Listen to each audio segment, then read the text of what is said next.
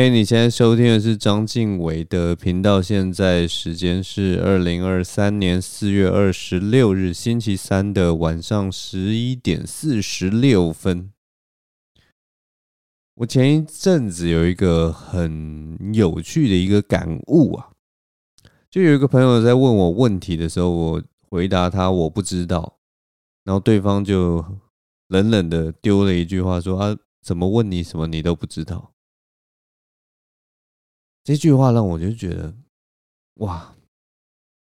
我真的很多事情都不知道，你知道吗？所以我必须要想出一个办法，就是让我的生活中不要别人问我什么我都不知道。所以我后来就想到了，如果以后别人问我我不知道的问题的时候，我要怎么回答了？我后来找到一句非常好用的话，在这边分享给大家，所以以后你遇到别人问你不知道的事情的时候，你就可以用一种冷冷很轻蔑的态度回答他说，啊你不会 Google 哦。欸，这句话超级好用的，不是我在说，真的超级好用的。而且最好笑的事情就是说，这句话说出来的时候，其实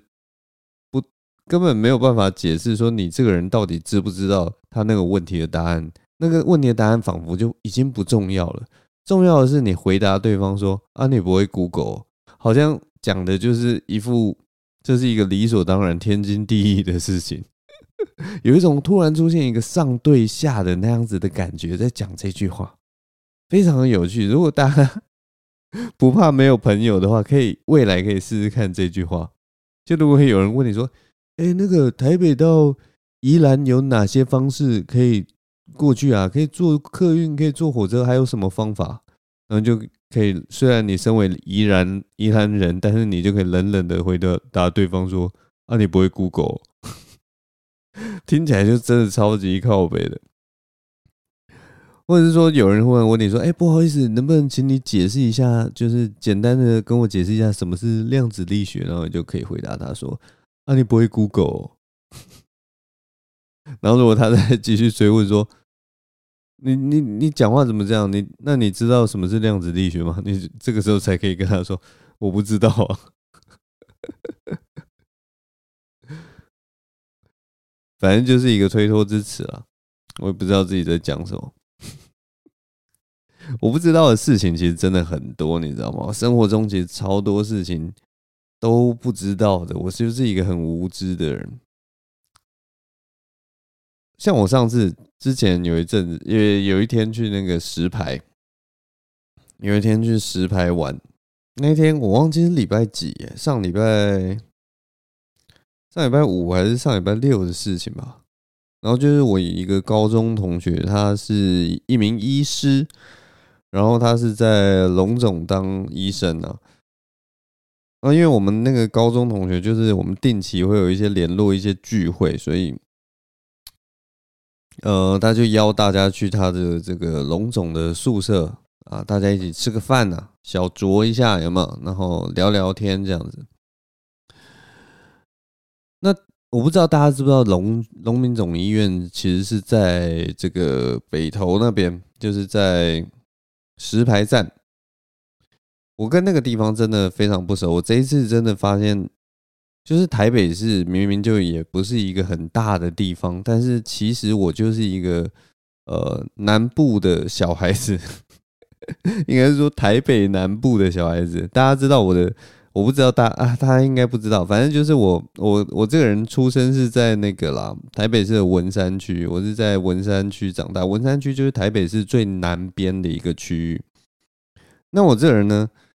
对于这个台北的中间，就是大安区啊、中山区啊那边，其实那一带我都还算熟。然后什么呃东边的南港区啊，什么我也都还 OK。西边的万华区我也大概也知道。但是离我家最远的北边北投区，我其实超级不熟的。我这次去石牌站，我才真的发现，哇，我对台北市真的有太多地方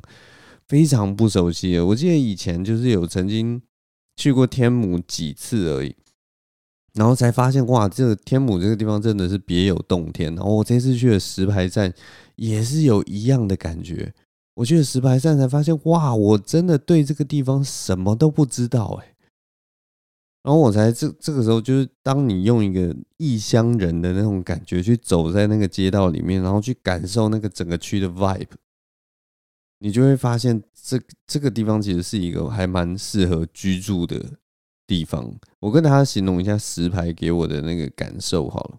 就是石牌这个地方，它它如果跟我大概最北边我最熟悉的地方是那个剑潭跟士林站，那那个地方就是充满那个呃，商业气息，或者是说学生活动居多，或者我爬山的时候常常经过那几个商圈，所以我不知道为什么石牌、呃士林跟剑潭站都会给我一种就是有点拥挤，然后很复杂、交通枢纽的那种感觉。但是石牌站完全不一样，我从下了石牌站的捷运站的时候，我就感受到一种很很生活的氛围。它那整体气氛是跟士林跟剑潭是有点相似，可是它多了一种。没有那么商业的感觉，反正是多了一种很亲切、很很生活的感觉。然后它那个路边啊，你直接这样走出来之后，你就会看到路边有很多小吃摊，然后很多外省的呃料理或什么的。我觉得那边是一个很复合式的地方，然后又有很多的绿地，你抬头就可以看到山。然后那边的建筑物也没有到非常的高，都是很老旧的建筑，我就觉得那边真的是环境都非常好。当你走出那个石牌站，然后你如果开始往龙总那个方向走的话，它是一个类似小山坡还是小山丘的感觉，所以它有一种默默的有一种很有趣的那个山城中的 那, 那样的感觉。那那边唯一的就是如果说对某些人来说是个坏处的话，就是那那个区域可能算是比较老旧的区域，所以它那边的平房都非常的低矮，然后可能就呃会让人觉得好像有一种旧旧的感觉。但我觉得那里就是因为有那些旧旧的东西，所以它保有一些古老的气息，然后再加上现在也有 一, 一大堆那种新的建案啊什么在改，所以你会觉得那边有有一种就是旧中又有一种新颖的那个气息在开始出来，所以我那个当下我就觉得说这个地方真的那个生活感很令人向往，你知道吗？我就觉得哇，好像真的不错耶。我马上低头就拿起我的手机，然后开始查那边的房价。我想说哦，这里这么这么好生活，对不对？如果说跟我家那边跟我舅家那边文山区房价差不多，我就把我的舅家卖掉，然后我就直接在这里再买一个差不多的房子，我就来住了。然后我一查这个石牌站的那个房价，哦，新房已经破百万了这房价也飙升太多，我们家文山区那边新房好像才现在大概七十万左右，然后石牌这边新房已经破百万了。我瞬间你知道吗，从一个就是充满憧憬的感觉，想说哇，石牌这个地方生活感真的太棒了，然后马上掉到另一个极端，我就想说这什么鸟地方居然也要房价还破一百万，搞什么东西但我后来真的仔细去思考了啦，石牌站其实真的真的还不错，就是以地段来讲比文山区好很多，就是它的天气稳定，然后又在阳明山的旁边，要去泡北投温泉也很近，然后它又临近着这个皇城，台北市的皇城天母，它就在天母的隔壁，有新有旧，旁边又有医院，然后离捷运站也近，所以它贵的有道理啦。但我就觉得啊，天哪，怎么会真的对北台湾非常不熟，我真的觉得石牌不错。它那边有一个商圈好像蛮有名的，叫石牌商圈啊。然后我稍微查了一下，那里面其实有很多小吃，大家如果有有兴趣的话，也可以查一查，然后把那个那边的一些名单写起来。我目前是还没有去吃，所以我不敢乱推荐啊。但是好像有一些很有名的那个冰品店啊、甜品店啊、豆花店啊。还有一家卖蛋卷的，然后还有一个那个什么泰国料理店，我看了都觉得好像蛮好吃的，所以等我下次有机会的话，可能去石牌店、石牌站那边好好的逛一逛，来做一个都市巡礼的感觉。那总之我那一天是去我那个高中同学那个医生龙总医生的宿舍，我去了才知道哇，原来龙总的医院有一个就是专门的宿舍区给那个医生来住，然后我就偷偷问了他说，哎、欸，那你住这边这个医院派给你的这个宿舍会不会很贵啊？结果他就跟我说他们那个宿舍好像才什么大概两千块左右吧，月租费两千块，然后超级大的、哦、什么呃、欸，应该是三房两厅的那样子的大小。他说这样子的房子只要月租两千块，我们每个人听到都在那边，天哪，太爽了吧！你一个堂堂大医生赚了那么多的钱，然后你现在住一个月租费只要两千块的地方，太爽了吧？那你知道吗？虽然我们那个听到这个价码，还有这个他的生活，我们百般羡慕，但是我跟你们讲，医生真的非常辛苦啦。就是他能够有这些福利啊什么真的是应该的。我那个同学那天晚上跟我们喝完酒啊，聊完天吃完饭之后，他隔天早上七点还要去急诊室值班，就是排到班。然后这个东西就是哎、欸，你前一天晚上你 party party 完，然后你隔天早上七点又要去值班，你累死了。所以他其实很控制自己。那一天他跟我们喝酒什么也都是小酌小酌而已，他也不敢说就是跟我们一样，我们一堆人这边狂喝啊，然后聊一些什么狗屁拉渣的东西，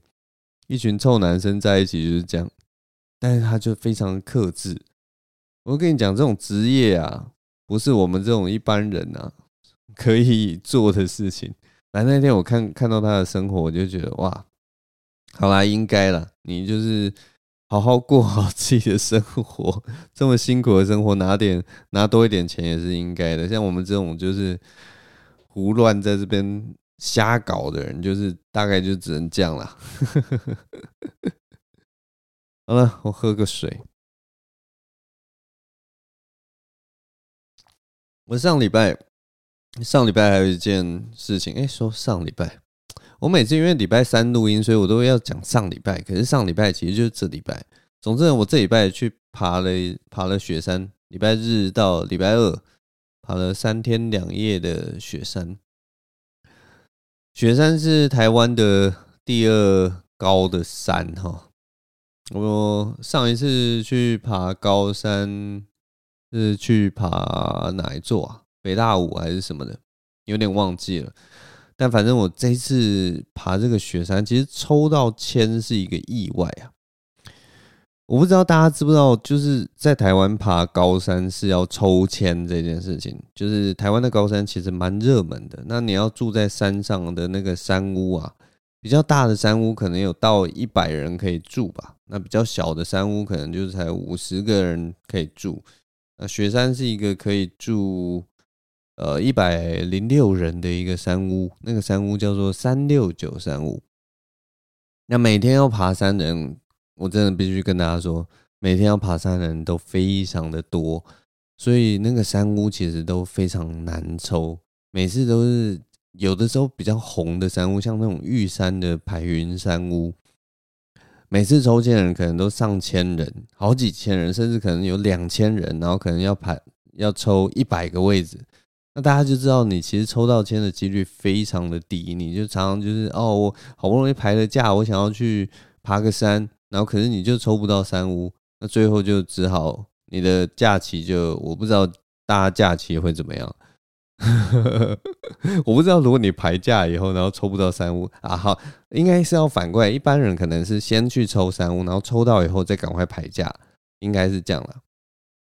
然后反正总之呢，山屋真的是非常的抽，我觉得我们这一次抽山屋真的抽到是一个意外，你知道吗？因为我当初抽山屋的时候，那个我女朋友只是跟我说，哎、欸，我们我月底可能有机会可以就是放假，然后我们一起去爬山好不好？然后我就想说，哦，好啦好啦好啦，那我们就来抽山屋好了。我其实是超级想，就是你知道吗？就只是敷衍一下女朋友。就跟他说啊，好了，我已经抽山屋啊，谁知道我就没抽到。那我们去做一些就是看看电影啊，或者去游个泳啊，我们去做一些就是很轻松的、很 chill 的事情，我们就不要爬山了嘛，对不对？而且这个，而且我那个时候当初我在写那个网络报名的时候，我就心里就是知道台湾山屋真的超级难抽的，我就心里就想，怎么可能抽到啊？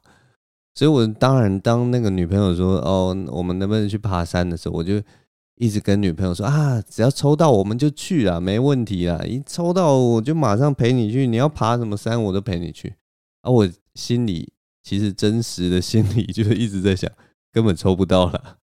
你你卖笑羞啊啦，你不要在那边想说我们一定抽得到山屋什么的。就反正我在网络登记登记，然后我就把这件事情就抛在脑后，我就根本没没放在心上，想说呵呵，最好是有那么幸运会抽到山屋了。结果我还记得我那个时候就是呃收到那个中签通知的时候，我是我是坐在那个捷运上，然后我的那个捷呃信箱马上就跳出通知这样，然后我就看到那个通知，然后想说，哎靠！我中抽中山屋了，我现在要爬雪山了，我要去爬雪山了。然后大家知道我为什么心里会如此的惶恐，是因为我在爬雪山之前，我已经很久没有好好爬山了，我没有在练体能啊。你知道爬山是一件非常耗费体能的事情，如果你有一段时间都没有练的话，你基本上那个肌肉记忆还有你的体力都会下降非常多，而且爬山大家不要以为就是只是脚脚肌力的那个呃极限运动而已，就是除了你脚的往上抬的那个力量或者往下放的那个力量肌力要训练之外，其实你全身的核心肌群其实也必须要训练，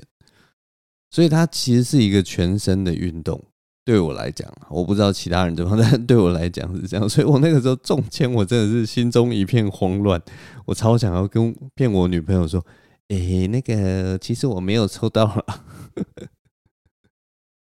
但没办法，反正就是抽到了啦，所以当然也很幸运啦，因为雪山其实是我蛮喜欢的一座山吼。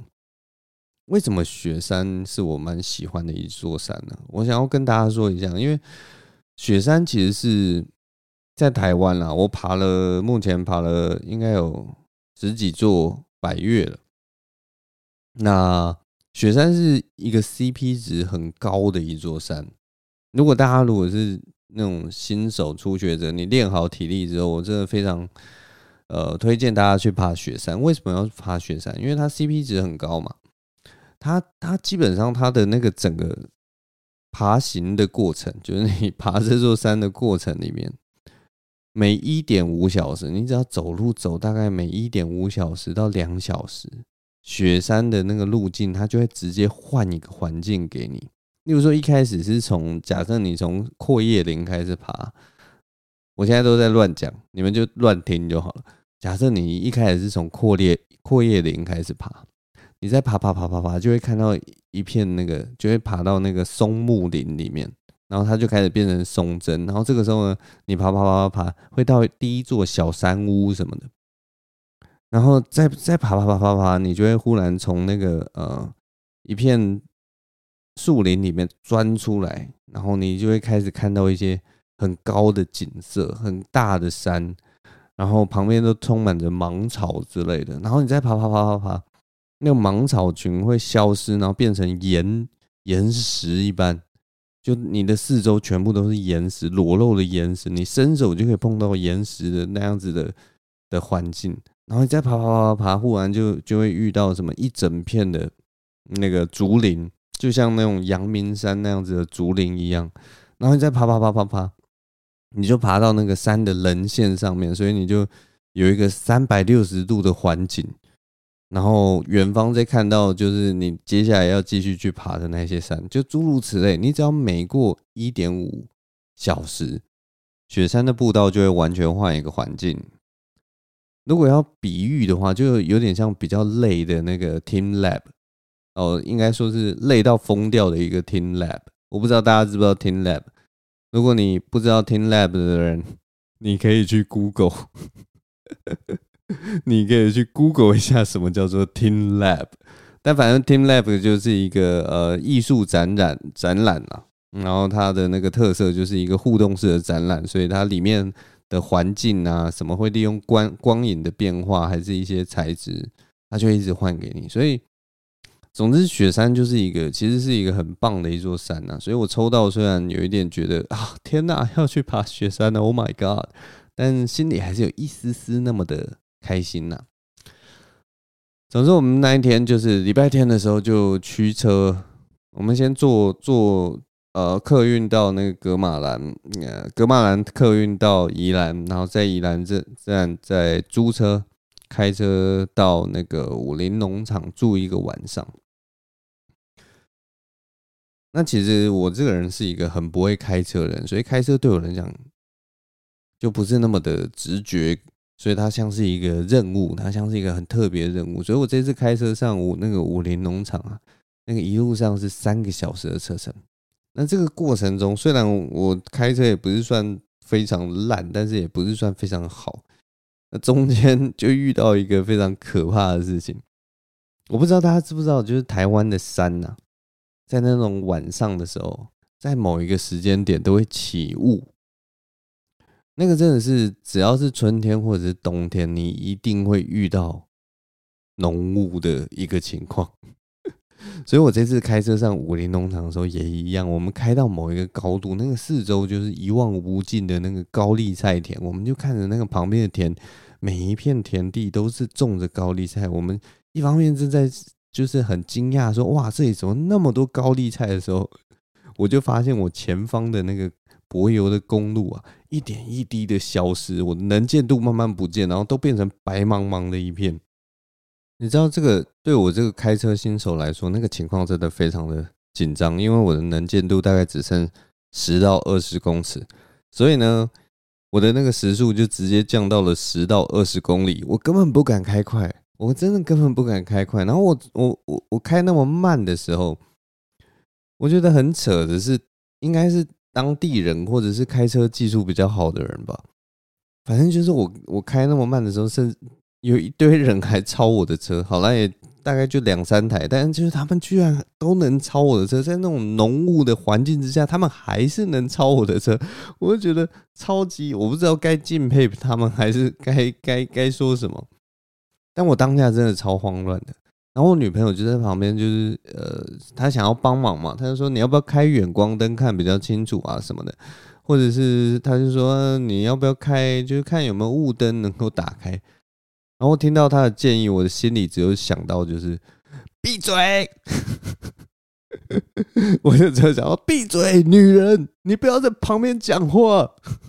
我就像那种就是直接回到那种原始时代，然后对女性非常不尊重的那种人，你知道吗？就是当你全神贯注，然后很紧张的时候，你最怕的就是旁边还有一个人不断的帮你出主意。我超级，我我不知道啦，当下那个情况真的是很糟糕。我脑中就像那个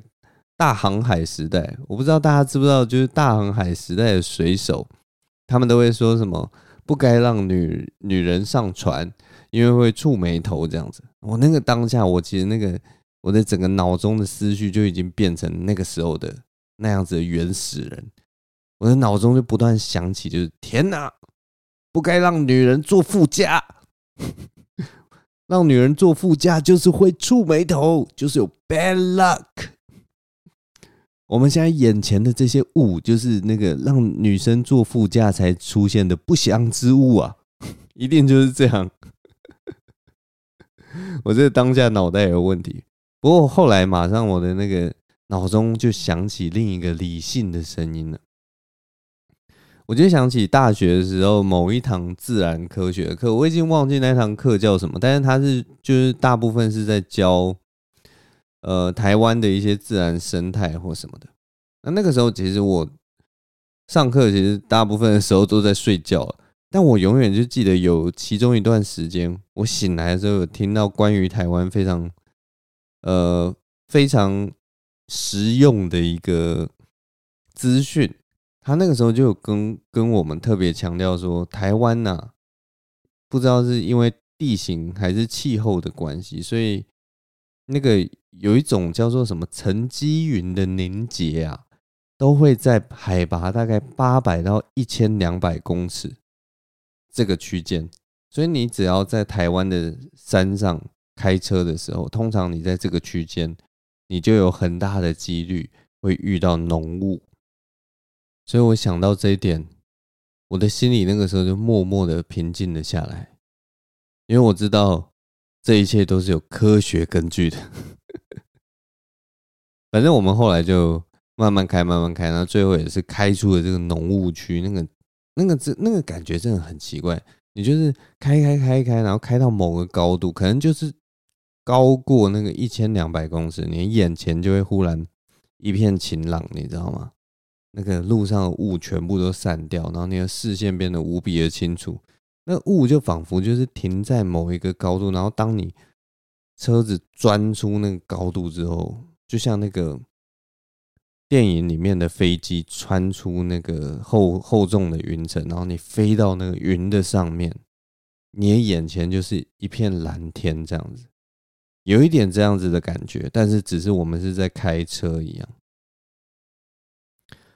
总之我们最后平安的到了那个武林农场的露营区，那是我们晚上要住的地方。那我们去订了一个很可爱的三角形的小木屋齁，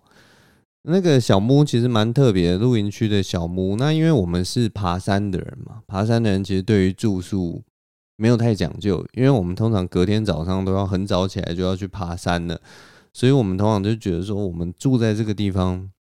待的时间可能最多最多也不过就是顶多十二个小时，那我住那么好的地方干什么呢？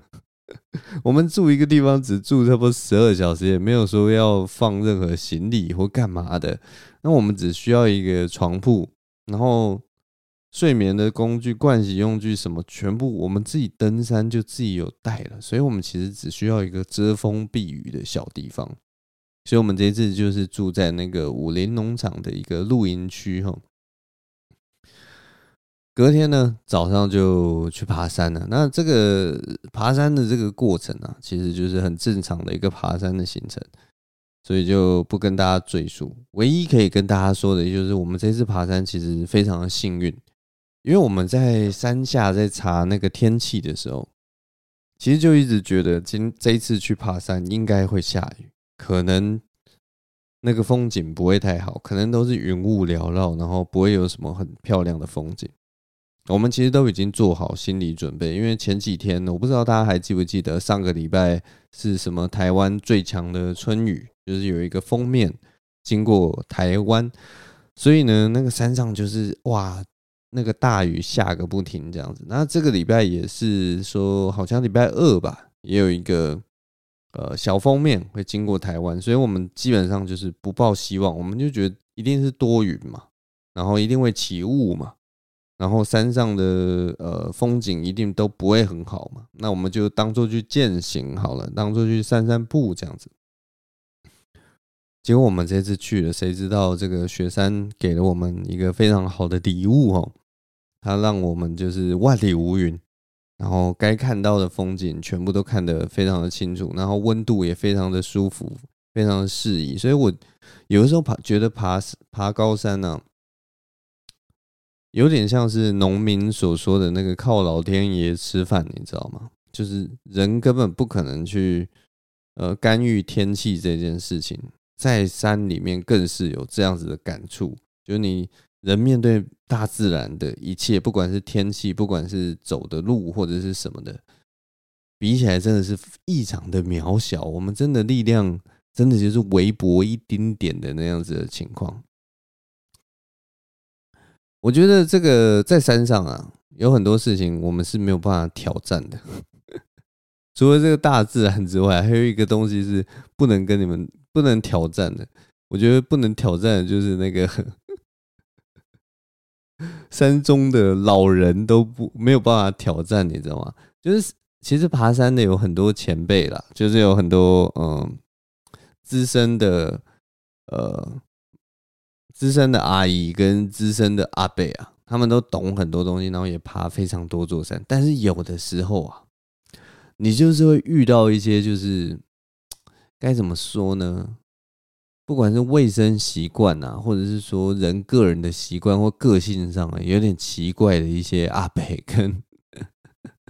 跟阿嬷，你知道吗？他们真的都是很多登山的阿伯跟阿嬷，他们都已经六十几岁甚至七十几岁都还在爬山，你一方面不得不敬佩他们的那个坚持的能力，但另一方面呢，